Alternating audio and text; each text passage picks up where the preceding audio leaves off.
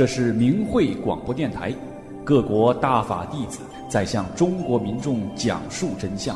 这是理性反迫害的和平之声，这是呼唤善良真诚的大忍之声。这是明慧广播电台，各国大法弟子在向中国民众讲述真相。这是理性反迫害的和平之声，这是呼唤善良真诚的大忍之声。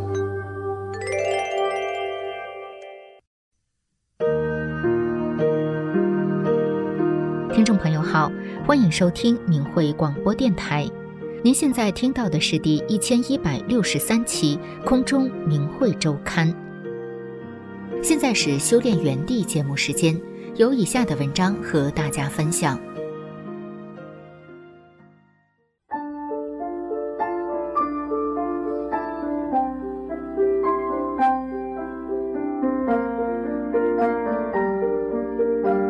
请听明慧交流文章，题目是《一个梦境中的几层点悟》，作者加拿大大法弟子。文章发表于明慧网，二零二四年二月十七日。回顾我的修炼路，随着环境的改变，越宽松，越放松了自己的修炼。在日常生活中，甚至在做三件事上。也会被人心、人念、人情所带动，就像师傅说的那样，虽然正实法的事、救人的事都在做，学法练功也没落下，表面看似乎还精进，其实只有自己和师傅知道，在修炼心性方面却不太重视，做事心强，在不知不觉中丢失了很多提高心性的机会。由于心性上不来，身体不断出现病业假象，困魔也干扰。有一个阶段，我很困惑。我问自己：为什么修炼快三十年了，还这个状态？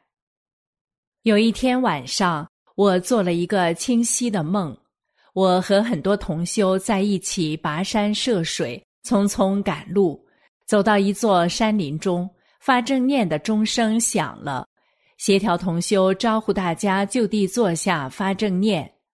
我发现，在不远处的树下有一堆干草，我就过去坐在那松软的草堆上发正念。发完正念，大家起身继续赶路，可是我却起不来了，不敢动，一动就感觉往下沉，我吓得毛骨悚然，急呼同修快来拉我一把。起来后才发现，那干草下面是一些干树枝，不是完全堆在地上的，一大半是悬空的。我真有点后怕。在同修的催促下，我们赶上队伍，继续赶路。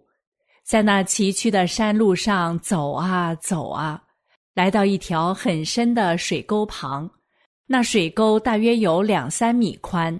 上面铺了一根不足两寸宽的铁轨，走在我前面的是年轻同修，他连跑带跳的就跨过去了，可是我却傻眼了，胆怯了。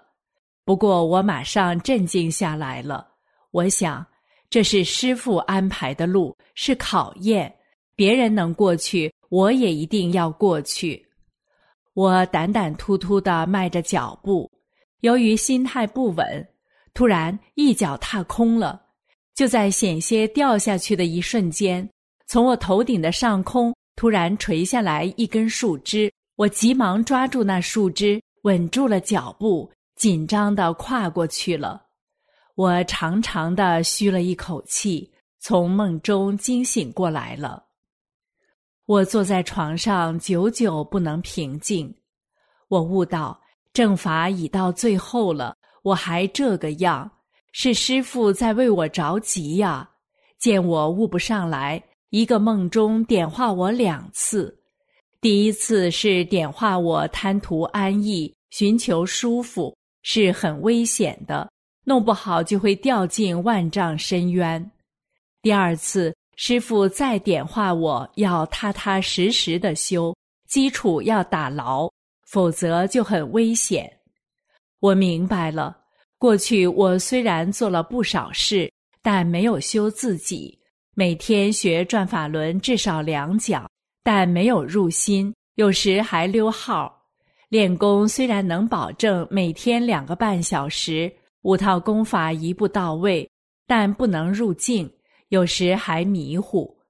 师傅怕我还不能悟上去，接着又点化我：修炼的路很窄，不能偏离，不能懈怠，只有精进实修，去掉怕心，不断归正自己。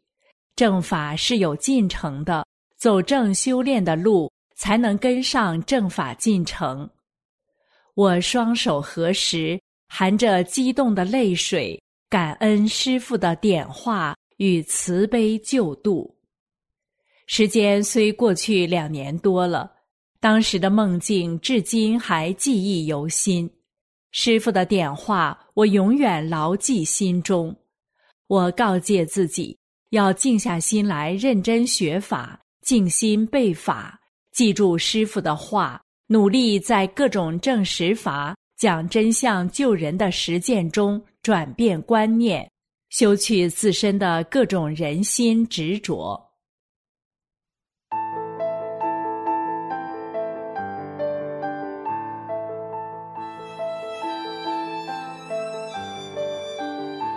请听明慧交流文章，题目是“修去固脾，融入整体”。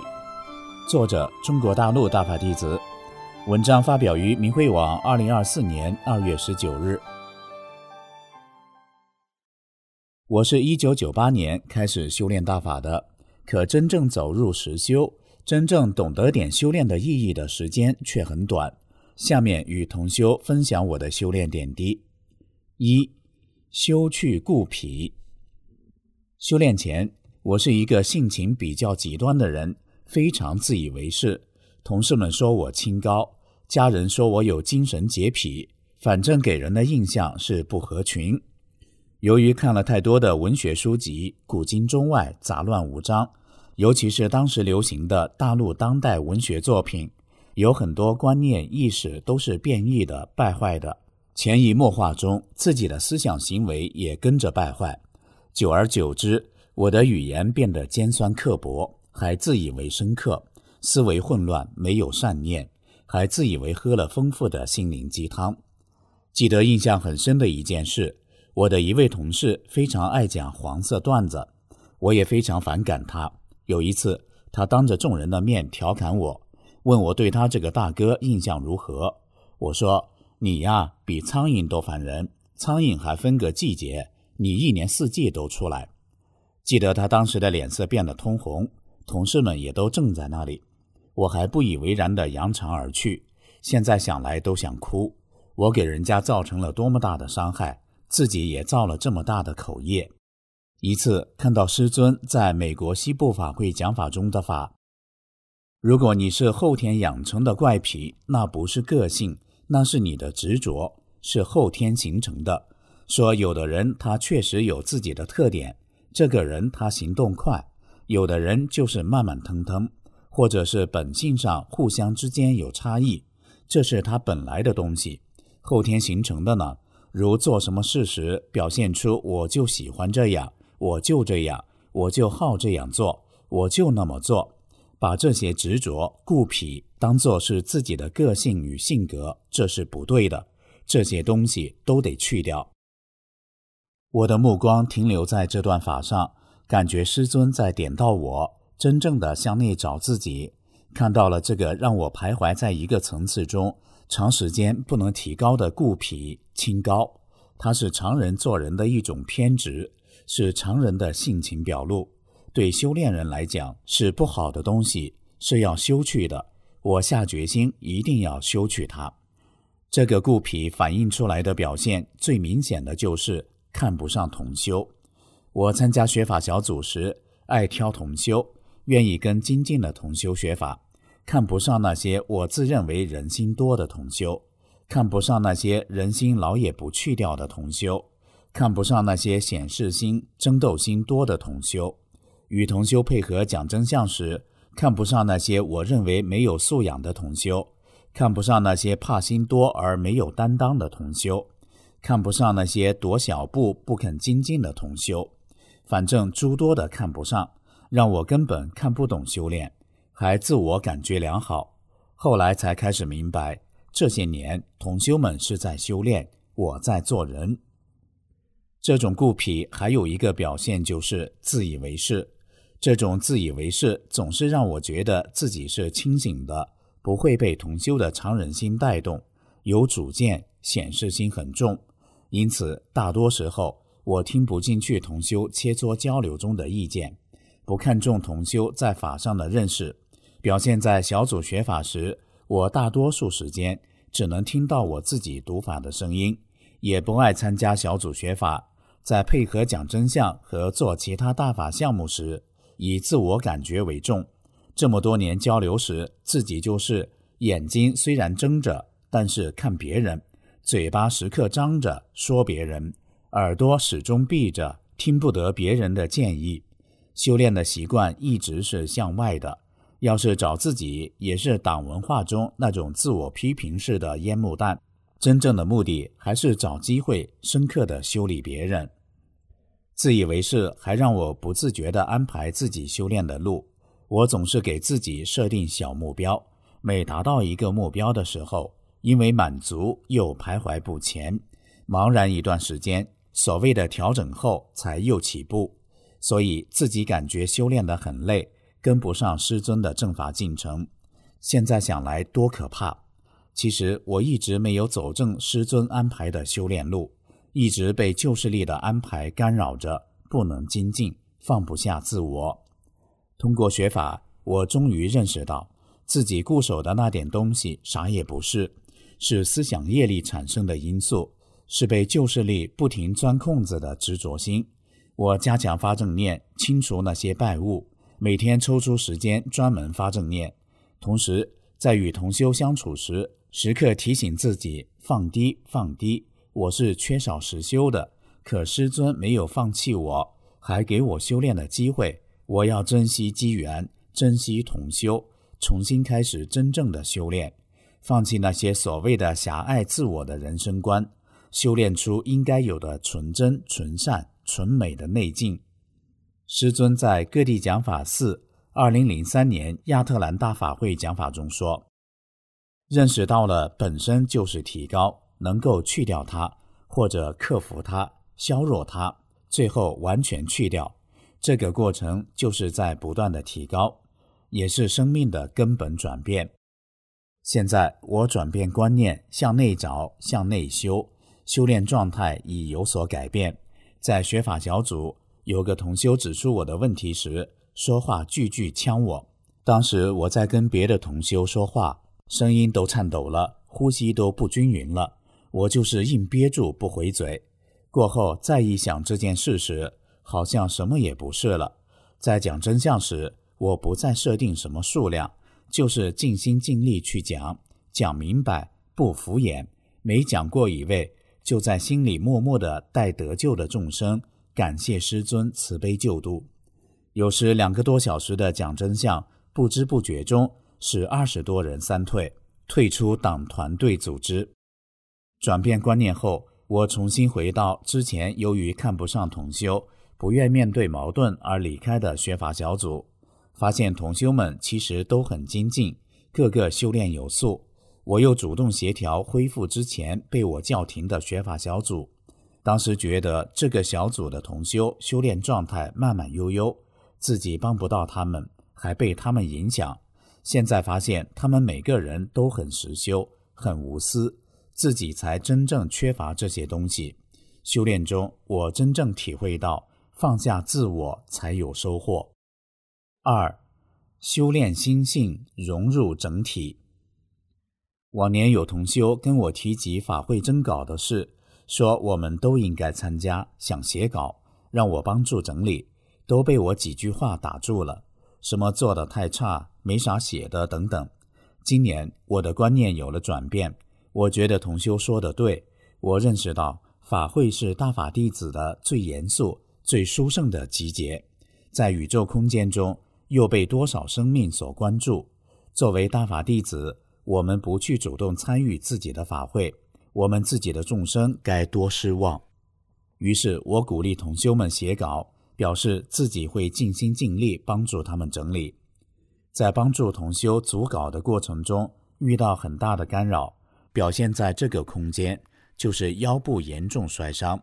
我忍着疼痛帮同修整理稿件，与同修对稿，数十次修改。有的同修虽然自己写了稿件，但像流水账；还有的同修第一次参加法会投稿。想说的话很多，东一下西一下，不知重点要说什么，落下一点还埋怨我。在这过程中，我注意修去看不上同修的心、烦躁心、做事心、怨恨心，扩大心的容量，主动积极的与同修配合，同时对照自己，不错过向内找修自己的机会。过程中，我看到同修修炼过程的不易。有的同修家庭磨难巨大，但在修炼中一直不改初衷，始终如一，对大法的正信感天动地。有的同修已将整个身心融入法中，修出了觉者身在尘世，念在方外的境界。有的同修默默无闻，不善表达，却修得很扎实。为了不牵扯同修更大的精力，影响他们讲真相救人，我抓紧时间完成稿件。挑他们方便的时间对稿，过程中我也明显感到自己比例不足，当然根本上是修炼的不足。有时同修想让我帮助更准确地表达出自己的感受，而我却不能心领神会。由于不能更好地理解同修的修炼境界，再加上残存的党文化的干扰，只能局限于现有层次的表达。这里都有我今后修炼中有待提高的方方面面因素和要清除的执着心，这真是一个无比珍贵的修炼机会。每一次磨难，每一次过关，如果没有师父的保护和加持，我又怎能走过来？每一次锤炼，都让我感到离师父越来越近，越来越融于法中。每一位大法弟子都在走着自己实修的路。都在践行着自己的誓约，层层下走中的万千故事，别人又怎知一二？有幸成为同修，结成圣缘，只有万分珍惜，共同精进。修炼的路还有多远？我不知道。我知道师尊在前方，我就一直向前。您现在收听的是明慧广播电台。您现在收听的是明慧广播电台。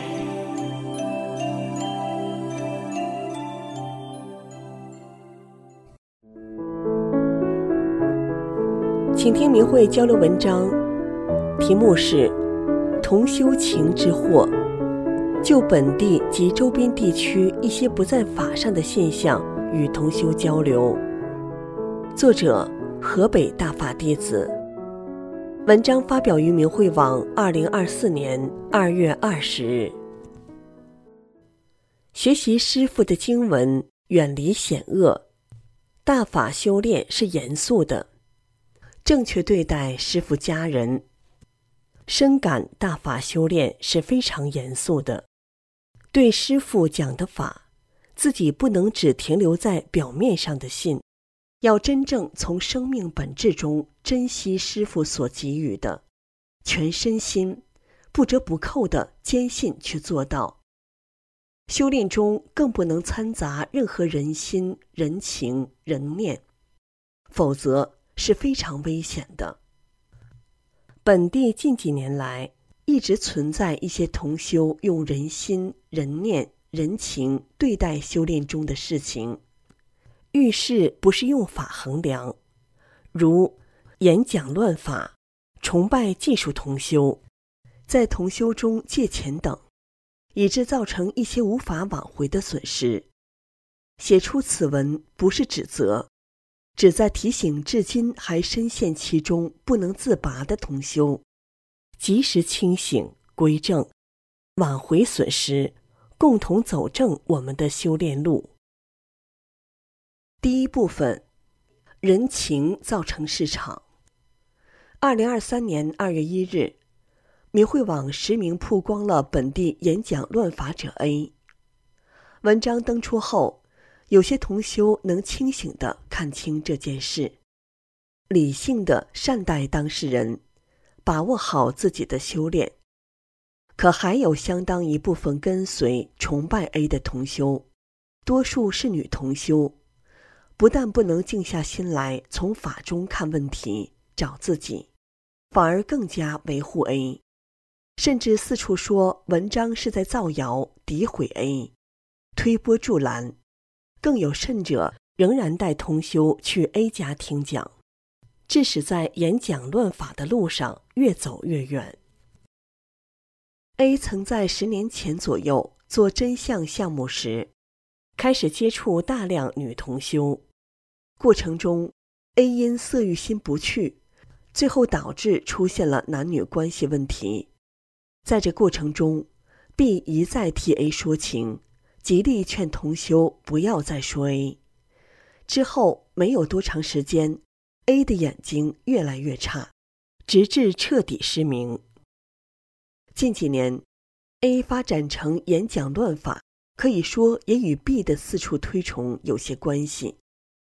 B 本人长期家庭观过不去，不是按照法中修，向内找，总是向外求，去找 A 所谓的交流，每次还都觉得受益匪浅，不时拉别的同修去听 A 谈所谓高层次的理，经常见人就说。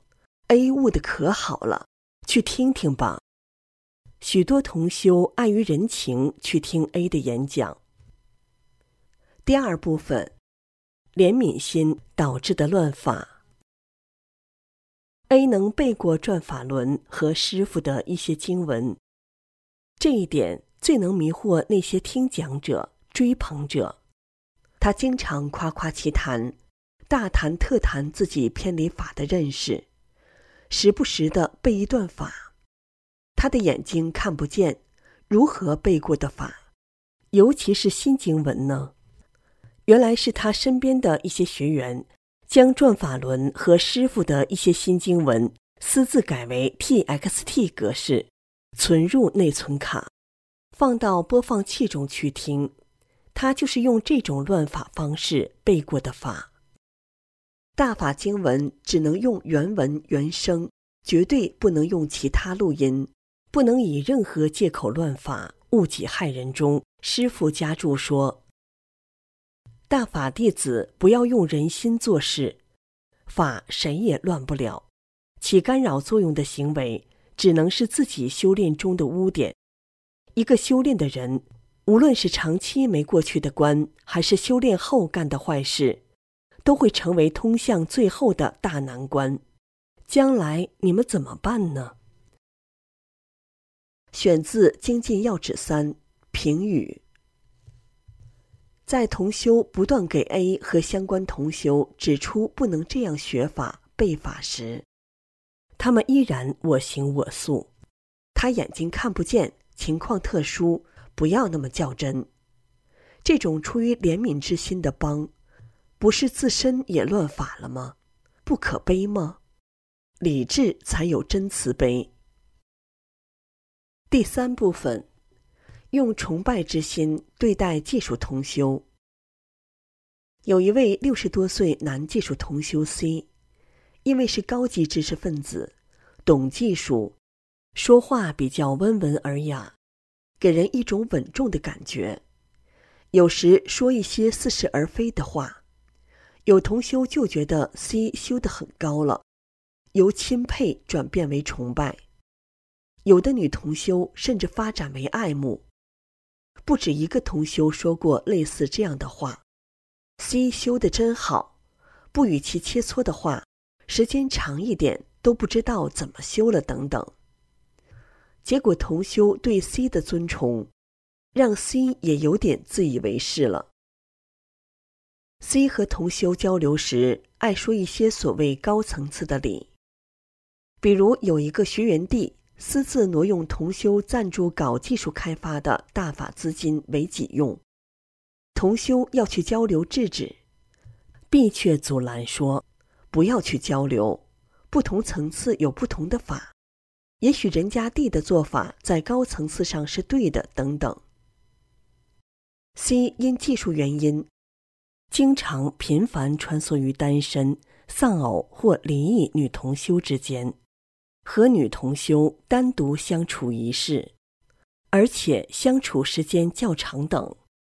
在这里必须严肃指出，男女授受不亲，相处要非礼勿言，非礼勿视，非礼勿听，非礼勿动。我们今天正式法。做项目，虽然不能完全按照古人的标准，但作为修炼人，应该严格要求自己。本身男女同修应尽量不要单独相处，男女有别，不能以正式法或搞技术放松自己，为自己的行为找借口。而且有同修已指出过，C 同修与女同修相处时有不适当的言行。作为修炼人，应严格要求自己，不要以都是同修，能有什么事为理由，经常男女单独相处，或互相交流，为人心和人情找借口，给自己空间场增加不好的因素和物质，这不是真正为同修负责，为整体负责。同修这种不善意提醒的想法和做法。是善吗？第四部分，用人心对待同修借钱带来的后患。一，借钱给同修，纵容了同修的利益之心。本是一老年同修，因儿子网贷欠债，为了帮儿子还债，几年内连续向认识的同修借钱。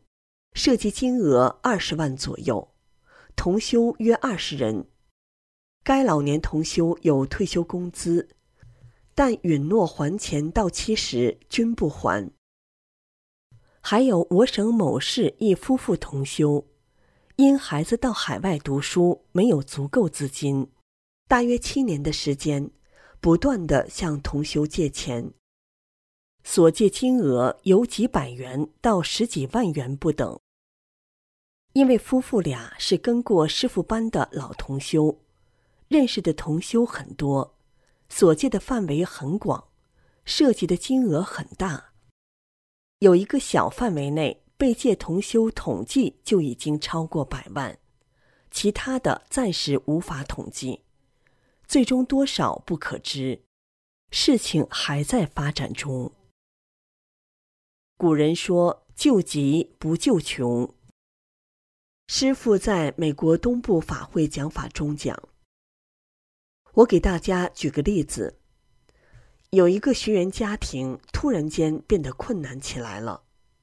这个困难作为修炼的人，很可能他以前欠下这样的债，在消的过程中，让他必须得有这样的承受，但是时间不会长。我讲可能会是这样。”那么，有的学员觉得他这么困难，我们得帮助他。怎么帮助呢？大家凑钱给他钱，供他一家人的生活。好，那么从此这个人什么也不干了，除了学法之外，就是在家吃喝花他们的钱。那么再接下去，法也不学了，你就拿钱来吧，我就这样生活了。大家想一想，你们是有慈悲，但不能这样对待这些问题。每个人都有他的难，大家可以出于慈悲去帮助他解决工作或临时应急的解决一点问题，但是绝不能够长期的这样做下去。我给他安排的那条路，你们都给破坏了，他都没法修了。最后他不修了，他工作也不找了。困难也不解决了，反正有钱用，你月月给我拿来就行了。那么我说学员在干什么呢？师傅在二零零四年纽约国际法会讲法中讲：千万不要欠债，大家不要欠债。那同修为什么要借给其钱呢？因为他是跟过师傅班的老同修，大家都相互认识。这就是人心、人念、人情啊！没有从法中、从修炼出发考虑问题。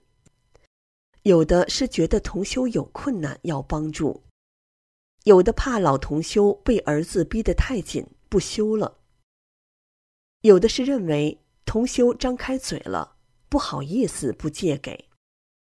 有一个同修没工资没有收入。却偷着把自己掌握的家人的钱借给其八万元。有的同修家人住院拿不出钱借给，还内疚的不行等等。因为借钱的同修和借给同修钱的同修都不符合法，导致的结果是，借钱的同修磨难加大，而且不在法上悟，自己有工资也可卖房。却以各种理由推脱不卖房、不还债。当有的同修阻止借钱或不借给时，竟然认为同修不善。被借的同修有的也经济出现困难，出现一些磨难等等。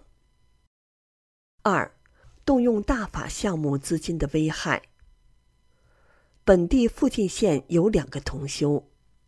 男同修手中有同修给的资金约十多万，其被邪恶判重刑进监狱，在监狱被迫害至癌症晚期后去世。他家人手中拿着十多万元自己花销，当有同修给其家人指出后，其家人拒绝归还。另一女同修是该男同修岳母，手中有资金二十余万。突然间病业离世，资金二十余万由其儿子拿在手中花销。上述两位同修被邪恶迫害离世，跟大法资金使用上严重走偏不无关系。两位同修在资金上有严重问题，周围给钱的同修是不是也应该静下心来想想，一味的给钱？不考虑资金是否用在救人上，是为法负责、为同修负责吗？为自己负责吗？第五部分，再次提醒同修，不要用人心去同情怜悯被曝光的人。有同修说：“我没有发现 A 说偏离法的话呀。”也许这篇文章发表后，会有人说。我没有发现 C 做过那种事啊，等等。你没有看见，不等于不存在。师傅在《红银三谁是谁非》中说：“对的是他，错的是我，争什么？”关键是我们每个看见此事的人，能否理性对待自己的修炼？能理性对待自己的修炼？能在矛盾面前对照法找自己，提高了自己的心性，才有可能更清醒的认识问题、认识别人、善待周围的人。最后，让我们重温明慧编辑部文章《正念与人情》的片段。长期以来，就是有人以人情来做事，用人情衡量事物。所有的一切乱不好，都是出自于这种人情和出自人情的常人之心。在淘汰即将形成的关键时刻，不要固执人情、常人观念。大法弟子不要成为旧势力要找出来淘汰的人。正念来自大法，放下人情人心，才能生出纯净正念。才能在法中看问题，在大法中实修，履行自己的救人使命，才是真正珍惜自己，珍惜大法。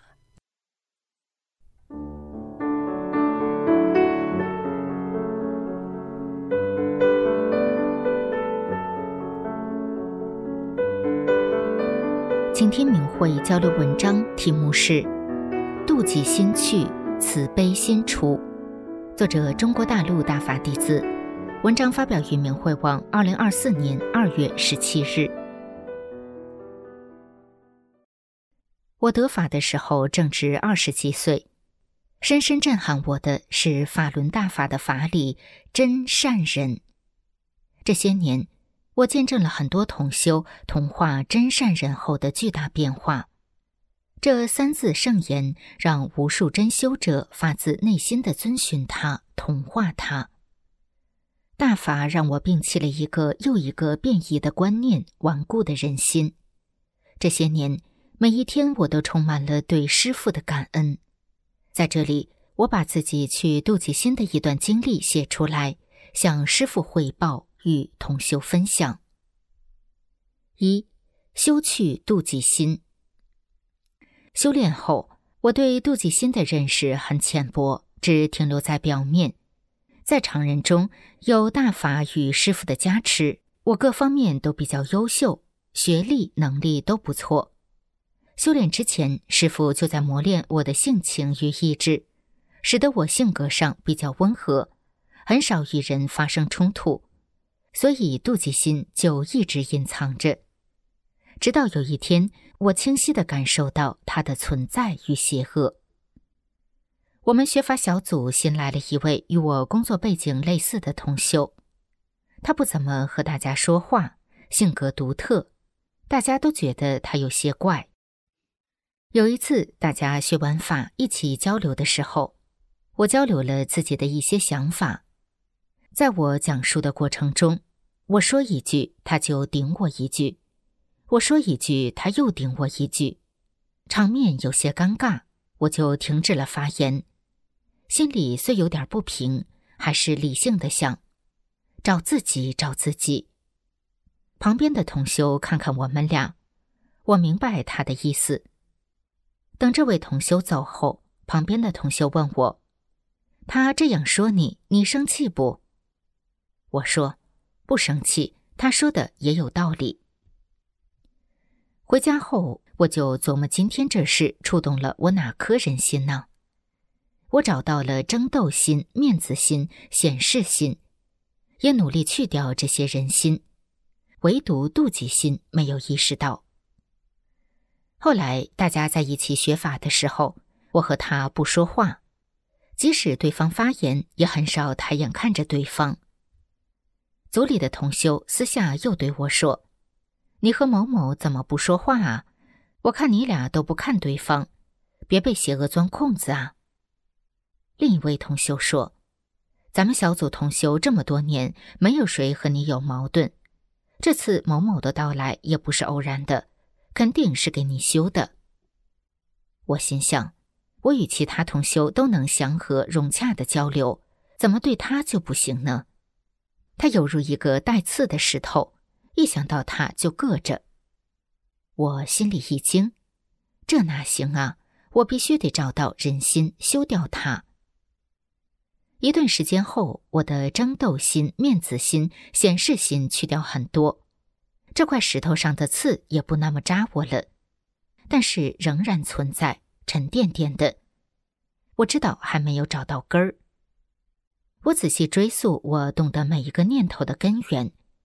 师傅点化我是妒忌心。当我意识到这一点时，浑身一震。这么多年的修炼，我一直以为自己的妒忌心很淡很淡，现在看来，只是没有在前台表演而已。这是我第一次如此清晰的感受到妒忌心的存在。我发正念解体自己空间场的妒忌心，妒忌心真是很顽固。一层一层的去，我发现他和真善人完全是背道而驰的。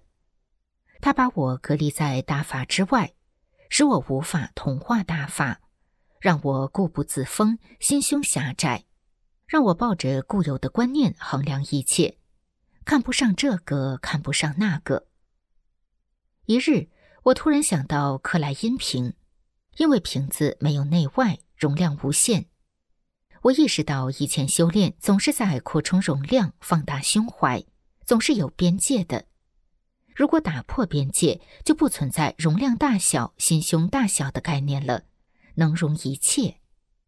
我体会这个边界就是思，而妒忌心就是思的典型代表。看清这一点，去除妒忌心非常快。一天，我正向内照时，突然肚子转着筋的疼。我知道这是师傅在帮我拔根儿。缓过劲儿来的时候，我发现似乎一切都变了。想想那位同修，觉得他也挺可爱。后来他找我学电脑安装系统，我倾力相授，祥和的交流，没有隔阂。二，在不平衡中修自己。修炼中，我发现妒忌心表现的特别庞杂，有时夹杂在争斗心里，有时混在怨恨心中，有时藏在现实心后面，有时躲在利益心中，很容易被我们忽略。他在幕后操控着修炼人，表现出不同的状态。师傅在《转法轮》中的妒忌心一节中，七次提到不平衡。只要一出现不平衡，就能发现表象下妒忌心的鬼影。妒忌心无处躲藏，也容易去掉。去年我接手了一位退休同事的工作，这位同事在退休前好几年都是啥事也不管。留下一大堆烂摊子，可想而知，好几年的工作都积压到我这儿了。这半年多，我一边忙我原来的工作，一边整理这位同事的工作。累的时候，心里就开始有些不平衡。不平衡的心，只要一冒出来，我就能意识到，抓住它，去掉它，心态还算比较稳。常人社会真是一个大修炼场，什么心都藏不住。其他同事看到我这么忙，就开始在我耳边煽风点火：“你太认真了，像你这样没有可持续性。”意思是不能长久，很快就累趴下了。还有的说：“你这样干也没人给你多开工资，真傻。像某某某退休的老师那样多好。”我笑笑说。我和他不一样，我有信仰，做事就得认真负责。我想，为什么他们总在我的耳边煽风啊？我还得修自己。我知道我的言行就是真相的一部分，大家都在看着呢。不做好就是给大法抹黑，做好了就是正实法。渐渐的，我就能做到心如止水。煽风点火的话也没有了。主任说：“咱这儿多亏有你，要不然可就完了，谁都整不了这些事。”单位前书记说：“你各方面都非常优秀，这么多年我没听到一个人说你不好的。你的能力和人品都是一等一的，要不是因为你练法轮功。”我说：“信仰不是口号。”我用自己的言行在实践真善人，就这样忙碌了半年多，工作都理顺了。在这过程中，师傅一直在看护着我。需要有人帮助出力的时候，就会安排很多人来。工作不知道怎么进展的时候，师傅就会给我智慧。我理解，修炼中出现不平衡的时候，就是自己和宇宙的运行规律反着走了。需要归正自己，把不平衡的因素去掉，继续按着宇宙规律运转。三，替别人高兴。师傅在《转法轮》中讲到妒忌心这个问题时说，这两种不同的观念会产生不同的效果，它可以产生人的妒忌心。别人要好了呢，不是替别人高兴。而是心里不平衡。这段法我读了很多很多遍，都没有意识到替别人高兴是判断自己有没有妒忌心最直接的一个尺度。现在知识分子圈子里的道德下滑非常可怕，大家为了职称等级也是想尽各种办法。以前我看不上这种喜欢钻营的人，觉得他们人品太差。比我水平低的同事，要是工作取得成绩、职位提升等等，我大多是自动忽略。如今我仔细品品自己的思想念头，即使是用人的方法回避，眼不见心不烦，根本不是修炼人的放下。我要做到师傅说的，替别人高兴，让妒忌心彻底解体。周围的同事们经常问我学术问题，无论是谁，我都是有求必应。但是以前因为有私心，总是有所保留的回答。后来发现了自己的妒忌心，就得去掉，真正的做到替别人着想。如今我都是毫无保留的把自己的见解告诉他们。有位同事，他发表的很多篇论文中都有我的建议，他经常说。你这扎实的知识没几个会的，水平很高啊。我笑笑说：“只要对你有用、有帮助就好。”我也不关注他的文章署不署我的名，项目有没有我的份儿。这一切似乎已经远远的离开我了。我体会替别人高兴的法力很深奥，在法的指引下，我越来越体会到慈悲的力量。四，唯有谦卑与感恩，就是利用各种方式迷住我们的眼，迷住我们的心，让我们自以为是，让我们的私心膨胀，让我们的体系失衡，最终被销毁。是师傅在我们的体系解体前救了我们，我们的一切都是师傅给予的，包括生命。我们没有权去评判任何生命。即使我们曾是很高很高境界天国的主，管理着一方众生，那个权力也是创世主给予我们的权杖。离开师傅，我们什么都不是，甚至连尘埃都不是。曾有同修说我很聪明，我非常清楚，我所拥有的一切都是师傅让我来正视法的，不是来常人中争取功名和炫耀的。作为大法塑造的生命，对师傅、对大法，我们唯有谦卑与感恩。曾有同学问我，怎么做才能对法、对师傅坚如磐石？我说，以前我也曾这样问自己。那时候，我希望大法在自己内心扎根，无论狂风暴雨都不动摇。后来，在不断同化法的过程中，我渐渐意识到，我的生命每一个细胞、每一个粒子、每一个思想念头，甚至一呼一吸，都与大法融在一起，无论生死不可分割。因为有师傅在，有大法在，所以我们才能在最邪恶的疯狂迫害中走到今天。修炼二十多年了。离大法的标准还差得很远很远，弟子对师尊的感恩道不尽。谢谢师父。不当之处，请慈悲指正。